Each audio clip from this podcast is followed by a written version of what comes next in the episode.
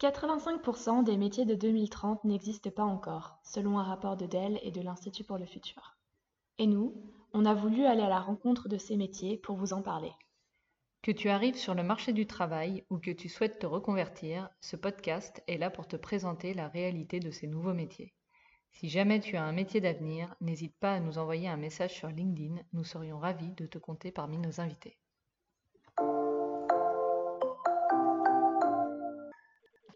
Bonjour Ambre, euh, on est ravis de t'avoir ici. Déjà, merci. merci d'avoir accepté euh, l'invitation. On va commencer par rentrer dans le vif du sujet. Donc, est-ce que tu pourrais te présenter très rapidement et surtout nous dire quel est ton métier? Avec plaisir. Donc, moi, je m'appelle euh, Ambre Casodoar. Je suis coach bien-être en développement personnel et j'ai 41 ans. On voudrait aussi savoir un peu plus sur ton parcours. Est-ce qu'on peut rentrer un peu dans les détails? Qu'est-ce qui t'a amené à être coach en bien-être et en développement personnel? Ben, Écoutez, avec plaisir. Donc, en fait, moi, je suis un peu tombée dans la marmite quand j'étais petite, puisque, euh, en fait, j'ai une maman qui est astrologue et j'ai un père qui avait un, très, très beau don de magnétisme. Et euh, j'ai baigné dans cet environnement familial. Donc, très, très rapidement, en fait, euh, la compréhension de, mon thème astral et l'environnement en fait de, ma famille sur tout ce qui est bien-être, spiritualité, etc. ont vraiment favorisé bah, mon attirance vers euh, ces domaines-là. Et très rapidement, je dirais que dès l'adolescence, j'ai commencé à suivre une psychothérapie. Donc ça, ça a été un outil merveilleux pour moi pour, euh, me connaître davantage et puis pour cultiver la bienveillance et, comprendre que finalement juger, ça servait pas à grand chose et à 18 ans, j'ai entamé un, premier stage de, Rebirth qui m'a permis de me reconnecter avec euh, un don de passeur d'âme que j'avais depuis petite et que je ne comprenais pas très bien. Ensuite, alors j'ai toujours, toujours, toujours été passionnée par le développement personnel. Néanmoins, mes études m'ont amené à, suivre une voie euh, beaucoup plus cartésienne, terre à terre, qui fait qu'en fait j'ai suivi une école de commerce et je dirais qu'entre 2000 et 2012, j'ai été responsable puis directrice marketing et communication dans différents domaines. Toujours en parallèle, j'ai initié en fait bah, un travail avec des coachs. Donc c'est ce qui a vraiment attisé mon attirance et, qui m'a amené dans ma deuxième partie de vie à devenir coach à mon tour. Et puis, euh, bah, j'ai suivi tout un tas de formations de la psychobiologie quantique avec quelqu'un de fantastique qui s'appelle Pascal de Gaillatis et qui a créé sa méthode donc de psychobiologie quantique qui allie la psychologie, la biologie et le monde quantique qui est maintenant très très à la mode, je dirais. On emploie un petit peu quantique à toutes les sauces. Je suis partie rejoindre mon mari en 2013 en Équateur. Donc là, ça a été l'ouverture à un autre monde, le monde chamanique. J'ai fait beaucoup de voyages chamaniques avec une plante dont on entend pas mal parler aussi, qui s'appelle l'ayahuasca. J'ai repris pas mal de, formations en naturopathie, en, aromathérapie, constellation familiale, psychologie. Et j'ai pu suivre une formation en PNL, qui est vraiment un outil fantastique que j'utilise beaucoup dans mes outils de coaching. Et je suis rentrée en 2000, bah, il y a deux ans. Ça va faire, ça a fait deux ans, le 21 juillet donc en 2018, en juillet 2018. Et là, bah, je suis tombée rapidement enceinte. J'ai mis au monde un, petit garçon euh, au mois de novembre 2019 et j'ai ouvert mon, cabinet. Je me suis lancée en avril après avoir repris là encore des formations en psychobiologie quantique, Access Bar aussi, donc euh, tout ce qui est point énergétique. Et aujourd'hui, bah, je dirais que j'ai une approche euh, de coach, oui, mais tout à fait unique puisque j'utilise plein de cordes à mon arc proposer mon approche à moi. C'est super intéressant. Et donc, le, le, cabinet que tu as ouvert aujourd'hui, c'est euh, mhm. finalement l'aboutissement de, de, toutes ces formations que tu as fait Ou qu'est-ce qui a fait que tu as, as, décidé de sauter le pas et de, de, de te mettre à ça euh, à temps plein? Alors, bah, c'est une bonne question. Euh, disons que je ne me voyais pas du tout revenir dans le milieu du marketing qui correspondait plus à mes valeurs. Pendant longtemps, j'ai douté de moi. Et puis, c'est vrai que l'aventure en, Équateur m'a permis de, vraiment aller euh, au bout de. On ne on, se connaît jamais à 100%, mais vraiment de faire un très, très grand travail et de comprendre aussi, grâce à la psychobiologie quantique, qu'on est des êtres énergétiques et que si à un moment donné j'ai un doute, forcément je le transmets. Donc, bah, je me suis lancée, j'ai foncé et je suis ravie de l'avoir fait parce que c'est une aventure extraordinaire. Qui est intéressant aussi, c'est que tu as suivi plein de formations, mais c'était finalement un, chemin un peu intuitif pour savoir quoi étudier ou dans quoi se lancer. Est-ce qu'il y a un fil conducteur peut-être au fil de ces différentes formations ou coaching que tu as fait pour comprendre un peu comment tu as ben, construit en fait cette carrière au fur et à mesure des années? Mmh D'accord. Alors euh, non, je dirais que ça n'a pas été si intuitif, vu que je suis quelqu'un qui aime bien comprendre et qui fait quand même beaucoup dans le mental, euh, même si aujourd'hui je me tourne plus vers le corps. Quand même suivi une formation de coaching. Et j'ai suivi une formation de PNL qui pour moi est un outil qui consolide vraiment et qui est vraiment complémentaire avec l'approche que j'ai du coaching. Et en fait, c'est un mmh. bilan de compétences que j'ai suivi en France avant de partir en Équateur, qui m'a permis de voir que bah oui, j'avais vraiment les, bah, je dirais les, les, compétences, les qualités euh, qu'il faut, je pense, pour, euh, pour être un bon coach. Et donc, en termes de, de ton métier concrètement, en quoi ça consiste euh, au jour le jour? Alors, au jour le jour, mon agenda, il est un petit peu bousculé ben, par les différents demandes que j'ai, mais j'adore. C'est-à-dire qu'aujourd'hui, j'écris des formations pour une société qui s'appelle Spirivi. Donc, actuellement, je suis justement en train de finaliser une formation de coaching de vie pour les gens qui sont dans le désir, comme j'ai pu l'être, de, de, reconversion. En parallèle, j'anime des conférences. La prochaine conférence que j'animerai, c'est au mois de novembre sur le thème de, l'adolescence. Donc là, c'est une société qui est venue me, me contacter suite à la lecture d'un livre que j'ai écrit quand j'étais en Équateur euh, avec ma belle-fille qui était dans la préadolescence et qui s'appelle euh, Parents ados, comment se parler sans déclencher la Troisième Guerre mondiale. Donc j'écris aussi, voilà, sur mon temps libre. Je viens de sortir un livre qui s'appelle 60 euh, ficelles anti-stress aux éditions euh, Courrier du Livre. Et puis, euh, bah voilà, la conférence au mois de novembre, les formations, mon cabinet où bah, je me réserve des, des, petits temps de pause pour justement respecter les deadlines qui me sont imposés sur mes formations, mes conférences, etc. Donc, je dirais que j'ai pas des journées types comme une journée de, bureau. Hein. C'est aussi l'avantage de, cette profession libérale qui fait qu'on organise son, son emploi du temps comme on le veut. À l'inverse, ben voilà, la semaine dernière, j'étais, j'étais en vacances. J'ai pris une, semaine de vacances avec mon mari et mon bébé. Et euh, bah, j'ai, une, petite jeune qui, qui, avait une très grosse appréhension de passer son permis puisqu'elle l'avait loupé à, à deux reprises déjà et qui m'a dit, mais là, vous ne pouvez pas me laisser comme ça, il faut absolument qu'on fasse une séance. Et donc, du coup, bah, j'ai pris sur mes vacances, on a fait une séance et, je suis très très contente de, bah, de la féliciter en direct parce qu'elle a eu son permis et, voilà, on a fait un travail de visualisation, de futurisation qui ne nécessitait pas forcément l'intervention sur le corps. Donc les gens avec qui tu travailles, euh, ils viennent euh, pour euh, donc toutes sortes de thématiques par rapport à un accompagnement sur leur, sur leur quotidien ou est-ce qu'il y a, on va dire, un client type ou finalement est-ce que c'est assez large les, les types de personnes avec qui tu travailles? C'est très très large. On peut venir me voir avec n'importe quel type de problématique, que ce soit personnel ou professionnel, à un moment donné de vie où on sent que bah là, on n'a plus toutes les clés et on a besoin d'un accompagnement. Ça peut être une période de transition, un déménagement, un divorce, un départ à l'étranger, euh, un changement, une reconversion professionnelle, un changement professionnel, un changement de poste, une période de chômage, je travaille aussi bien avec des adultes que des couples, ça m'arrive aussi, et des enfants. Voilà. Mmh. C'est pas ma clientèle principale, mais ça commence à venir parce que c'est vrai que j'ai aussi, je travaille aussi avec des outils de kinésiologie. Là, dernièrement, bah, j'avais une petite fille, par exemple, qui avait un problème de phobie alimentaire et je suis allée chercher dans le corps à quoi ça la ramenait. Voilà, il y, a tout type de problématiques. C'est très ouvert et puis ça peut être vraiment une volonté de faire un travail de découverte de soi, de connaissance de soi, parce que je crois que bah, c'est la plus belle aventure de se connaître. Et puis, ça peut être, euh, bah, comme je vous le dis, quelque chose de beaucoup plus ponctuel ou un problème sur lequel, bah, là, on est un petit peu dans le flou et on a besoin d'y voir un peu plus clair. Voilà. C'est aussi intéressant, en fait, de penser aux deux carrières que, que tu as. D'un côté, euh, c'est vrai que tu as passé quand même beaucoup de temps euh, en marketing et dans, dans un, un, rôle peut-être plus, on va dire, commun. C'est quoi les grosses différences que tu vois aujourd'hui entre.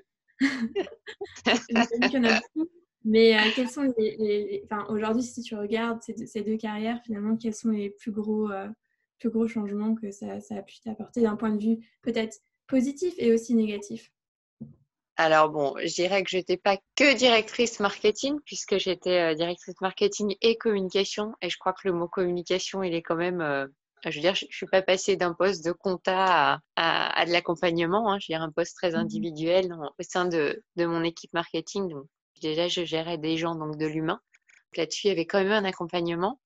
Après, euh, je dirais où aujourd'hui, j'ai envie de dire que ça correspond plus à mes valeurs, c'est que pour moi, le marketing, bah, c'est quand même euh, créer un besoin dans la vie des gens, alors que je crois que tous nos besoins et notre bonheur, il est à l'intérieur et surtout pas à l'extérieur. Après, sur les différences, bah, c'est énorme, quoi. Sur un poste de, responsable marketing, on a des, bah, des objectifs aussi. Donc, on va dire que non, c'est pas la, c'est un point commun, puisque en tant que, coach, on a quand même le rôle d'accompagner nos clients dans l'atteinte de leurs objectifs et puis les aider à définir ces objectifs-là. Après, euh, bah, on n'est plus. J'étais quand même dans, je vais pas dire une routine parce que c'était vraiment très multitâche hein, mon, poste de responsable ou directrice marketing et communication.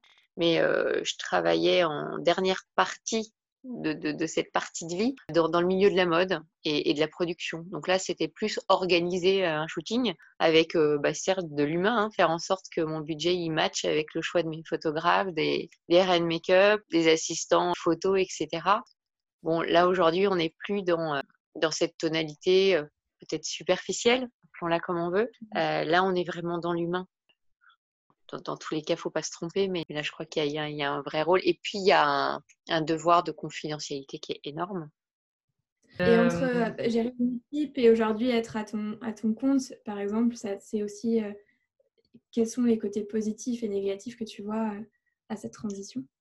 Alors, pour être tout à fait transparente, ça a été une, grande peur, puisque bah, évidemment, j'avais une grosse partie de fixe dans, mon job et puis je gagnais plutôt bien ma vie. Donc, à un moment donné, quand j'ai fait ce bilan de compétences, c'est justement parce que j'avais envie véritablement de passer à autre chose. Et ce bilan de compétences me dit bah oui, euh, fonce, tu as toutes les qualités requises, tu as les formations, il faut y aller. Euh, moi, je ne me sentais pas encore suffisamment légitime à l'époque. Et il s'est trouvé qu'on m'a proposé un poste le dernier poste que j'ai suivi en agence de pub, là, je me suis dit, mais non, mais là, tu un super salaire, tu as une super mission, c'est quand même super intéressant, puis tu maîtrises tout ça. Donc, j'ai pas été vers moi tout de suite. Et il a fallu que j'attende euh, le coup de foot que j'ai eu avec mon mari pour partir en Équateur et me dire non, mais en fait, c'est vraiment ça que, que tu aimes et, il faut que tu continues. Si tu te sens pas légitime, bah, vas-y, développe d'autres, euh, d'autres outils, d'autres formations. C'est comme ça que j'ai suivi la formation de PNL, que j'ai repris des formations même à distance en constellation familiale tout en ayant quand même la partie pratique euh, sur place hein, pour suivre des, des, formations. Je dirais que ce qui est fondamental dans ce métier, c'est qu'avant de se lancer, même si on a vraiment des qualités humaines, et ça c'est vraiment c'est ce qui prime, et même si on, aime l'humain et, et, la découverte des autres, etc., je pense qu'il faut, il faut, faut vraiment pas faire l'économie d'un gros travail sur soi. Et toi, tu as fait une reconversion à un certain moment de ta carrière. Quelle est la plus grande difficulté que, à laquelle tu as dû faire face ou est-ce que tu as vécu des échecs qui ont été difficiles et que tu as réussi à surmonter? J'ai eu beaucoup de chance. J'aime pas parler d'échecs. Je sais que c'est un mot qui existe, mais pour moi, il n'y a pas d'échec. Tout ce qu'on rencontre, euh, c'est pour grandir, c'est pour avancer. Et si on sort un petit peu de la polarité, c'est bien, c'est mal, euh, c'est un échec, c'est une réussite. Tout ce qu'on rencontre, c'est au service de son évolution. J'ai eu vraiment beaucoup de chance dans la mesure où en fait ma plus grande peur c'était l'aspect financier en fait de me dire bah du jour au lendemain comment tu vas faire pour pour subvenir à tes besoins. Hein. C'est aussi pour ça qu'à l'époque j'ai j'ai pas passé le, le, cap tout de suite. Hein. J'avais mon appartement, mon petit train-train tout ça et je me suis dit mais si j'ai pas les clients tout de suite comment je vais faire?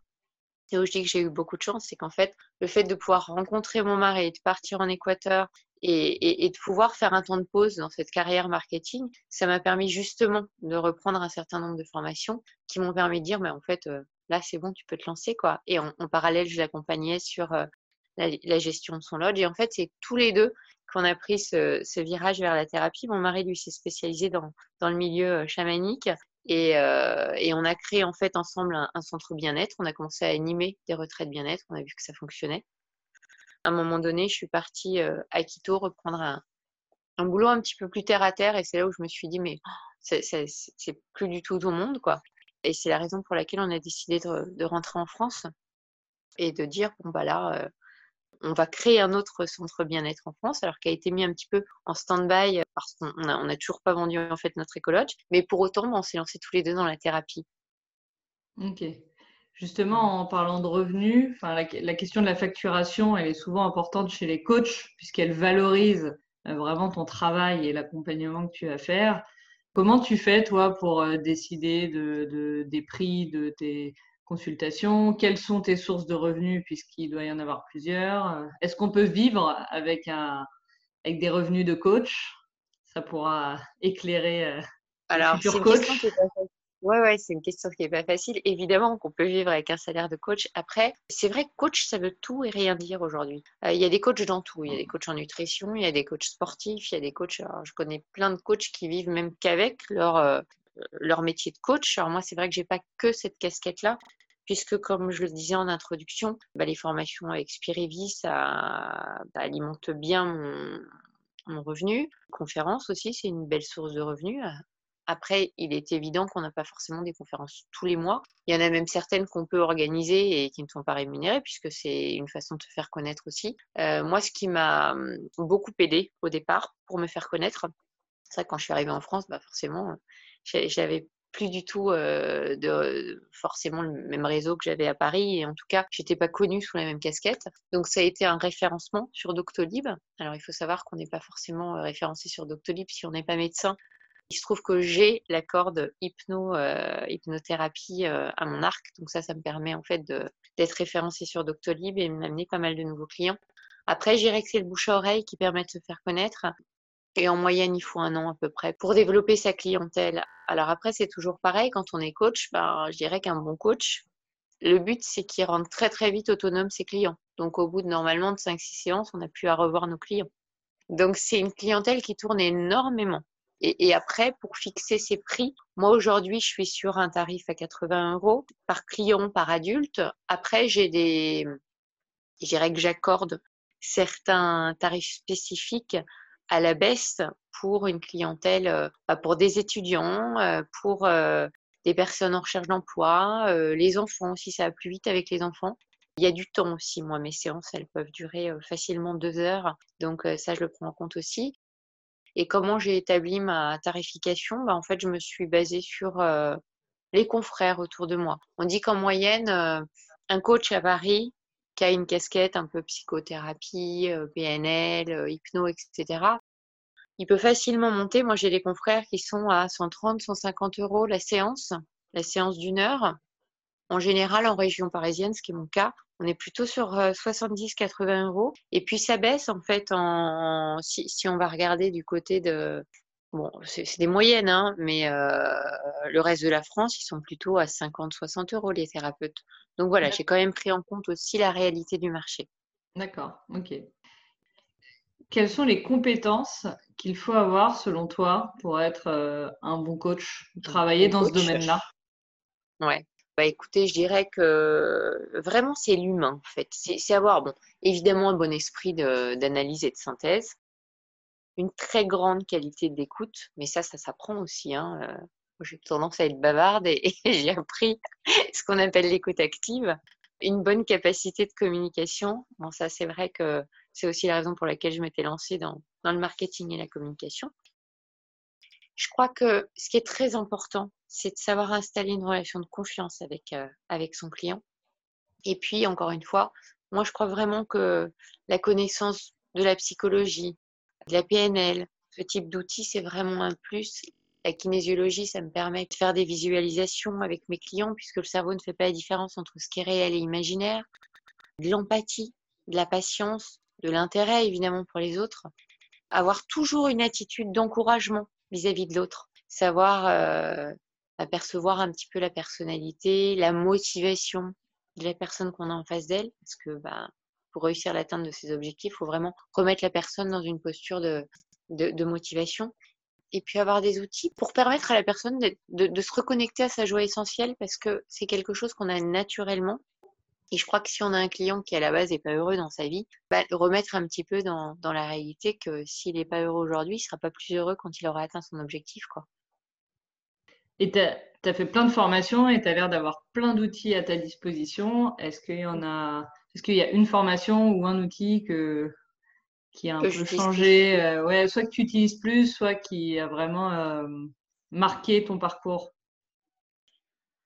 Oui, évidemment. Alors, euh, je parlais tout à l'heure d'Access Bar. Access Bar, ça a été la première formation quand je suis rentrée en France qui m'a permis de, de mettre des mots et de comprendre l'intelligence du corps. Jusqu'à maintenant, été vraiment, vraiment euh, dans le mental. J'avais besoin de comprendre en permanence et, ça me nourrissait beaucoup. Je, lisais énormément de livres sur le développement personnel et je sentais bien que mais des fois, il y avait des, des réactions du corps. Hein. On parle souvent de décodage biologique. Hein. Euh, tout ce qui ne s'exprime pas s'imprime dans le corps. Et, j'ai compris la puissance du corps en utilisant bah, cette partie euh, énergétique. Ensuite, j'ai parlé tout à l'heure de la fondatrice de psychobiologie quantique. Cette personne, c'est une personne envers qui j'ai énormément d'estime, de gratitude, d'admiration aussi. Pendant longtemps, j'ai dit tu es mon maître, et puis je crois qu'en fait le maître il est en soi, mais voilà, c'est une personne qui m'a permis de comprendre tout ça. Et euh, ça aussi, ça a été une, un outil exceptionnel euh, qui m'a permis justement de faire cette alliance entre la psychologie, la biologie, comme je disais tout à l'heure, et le milieu quantique. Après, j'ai eu envie d'affiner mon dialogue avec le, test musculaire, c'est comme ça qu'on l'appelle en, kinésiologie. On utilise ce test, alors il, il a un autre nom en psychobiologie quantique, pour en fait dialoguer avec le corps et comprendre à quel âge on a encodé ou, à quel moment de sa vie, en tout cas, on a encodé sa problématique. Et c'est vrai que très souvent, quand il y a des gens qui viennent me voir avec une problématique, ils vont me dire, ben voilà, euh, je sais pas, je dis n'importe quoi, euh, j'ai un, problème de migraine à répétition, et puis la personne, elle va naturellement faire un lien au niveau du temps. de toute façon, j'ai ça depuis, euh, depuis que j'ai eu mes menstruations, c'est tombé au même moment, ce, qui, peut sembler euh, ne pas être déconnant, puisqu'on dit souvent que c'est lié à des, problèmes d'hormones, etc., de dosage. Et puis quand on va chercher dans le corps, ben, on tombe sur un, âge ou un élément clé qui va faire que la personne va dire Ah, mais non, c'est au moment où. Et en fait, on va tomber sur une problématique qui n'a rien à voir avec celle auquel la personne faisait référence en début de séance. Et en fait, on va gagner un temps, un temps fou puisqu'on mmh. va aller désencoder là où le problème s'est encodé pour aller pouvoir derrière, vu que l'univers déteste le vide, réencoder une nouvelle information. Et ça, c'est la puissance des thérapies brèves. C'est-à-dire qu'on n'est plus obligé, comme en psychanalyse, à remonter tout le fil de la toile d'araignée pour aller à l'origine du problème. En faisant ce qu'on appelle un scanning du corps, on va chercher à l'âge prioritaire, là où le problème s'est encodé, pour changer l'information. Donc oui, je dirais que ça, c'est un outil, tout ce qui est outil du corps, je trouve ça passionnant et l'hypnose aussi, c'est fantastique, mais tout se rejoint, tout se rejoint. En PNL, on utilise des visualisations pour changer l'image, changer le trauma, changer la phobie. En kinésiologie, on utilise ce type de, visualisation dans un état de conscience légèrement modifié. En sophrologie, ce sont des techniques aussi euh, très très proches de, l'hypnose, sauf qu'en hypnose érectionnelle, c'est plus euh, ce que j'utilise, on va tomber sur un état de, modifié de conscience qui va être, on parle de transe, beaucoup plus profonde. Donc voilà, je dirais que tout se rejoint. Aujourd'hui, je vais chercher ce qui est requis par rapport à la personne et à la problématique, là où elle est le plus à l'aise. D'accord.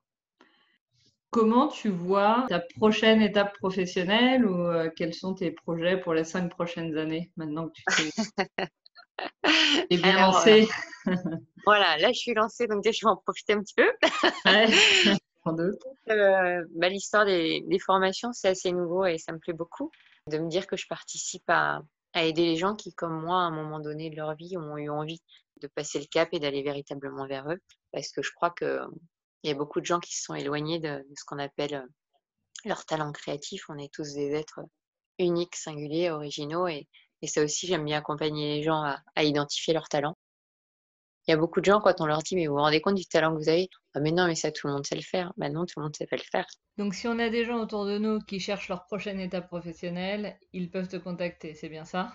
Eh ben, écoutez, avec plaisir. Et puis, euh, si j'ai, on a quand même un projet avec mon mari, c'est toujours celui de monter notre centre bien-être, puisqu'on a, on a encore notre écologe en, en Équateur. Donc voilà, ça, ce serait l'idée, ce serait de construire un lieu ou en tout cas acheter un, lieu qui nous plaît et le transformer en énorme centre bien-être pour animer euh, des retraites bien-être à l'année avec plein de, thérapeutes et pourquoi pas de mixer euh, les savoir-faire de chacun pour euh, organiser des, séjours. Alors ce qui est assez magique, hein, c'est là où je dis que quand on est dans, son chemin de vie, il y a plein de choses qui s'ouvrent c'est que récemment, euh, il y a une agence de voyage qui s'appelle Lumina Travel qui nous a contactés avec mon mari pour organiser des séjours bien-être. C'est quelque chose qu'on qu'on va commencer l'année prochaine, donc avec une première formation autour de, de l'éducation de, de, son cerveau pour euh, prendre les rênes de sa vie, avec euh, évidemment un volet sur le corps, parce qu'aujourd'hui, je, je pense qu'on ne peut pas faire l'économie de, de, de, mettre le corps de côté. Je veux dire, on est un tout et, et c'est important d'aller voir ce qui se passe dans le corps et, de soigner ce corps et d'être attentif à bah, tous, les, tous les moyens qu'on a pour, pour aller bien. quoi. Voilà. Donc ce serait ça. Ouais, ce serait ça. Ce serait ce, centre bien-être et pour le moment, bah, continuer à, à partager mon temps comme je l'ai fait aujourd'hui entre mon bébé, mon cabinet, donc, euh, donc mes patients, euh, ses retraites bien-être, ses formations, ses conférences, l'écriture de nouveaux livres. Ok, super. Et si tu avais un conseil à donner aux gens qui veulent se lancer là-dedans, qu'est-ce que ça serait? Alors, ben, ça, dépend des gens. Je dirais que s'ils sont reconnus dans les qualités que j'ai dit, d'empathie, euh, d'aimer l'humain, d'aimer euh, instaurer des relations de confiance, d'aimer accompagner l'autre à atteindre ses objectifs, de vouloir accompagner les gens à, trouver leur talent créatif et à les exprimer, expérimenter pleinement, ben faut y aller, il faut foncer, euh, faut pas douter de soi parce que comme je le dis, ben on est des êtres énergétiques, donc si on a ce doute, on l'insuffle. Néanmoins, je dirais que c'est fondamental de faire un travail quand même sur soi au préalable et de se faire superviser parce que ben ça s'invente pas, on peut faire des erreurs, on peut faire des projections et c'est important quand même d'avoir une supervision. D'accord. Voilà. Pour finir, est-ce que tu as un mot de la fin, euh, quelque chose dont tu voudrais parler ou euh, quelque chose à, ajouter? Bah, Je que ouais, prochaine formation, si ça intéresse des gens, euh, ce sera donc au mois de mars. on est en train de finaliser avec Lumina Travel la destination finale entre Bordeaux, Carcassonne ou Aix-en-Provence.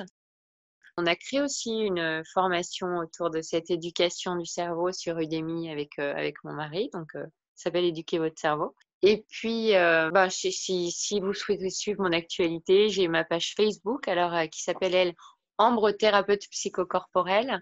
Puis, vous pouvez suivre mon actualité sur mon site internet euh, www.ambrecoach.com. Ok. Voilà. Je vous remercie infiniment, en tout cas, de m'avoir accordé ce temps. Super, bah merci. On conclut ce podcast comme, comme ça et puis j'espère que tu vas créer plein de vocations.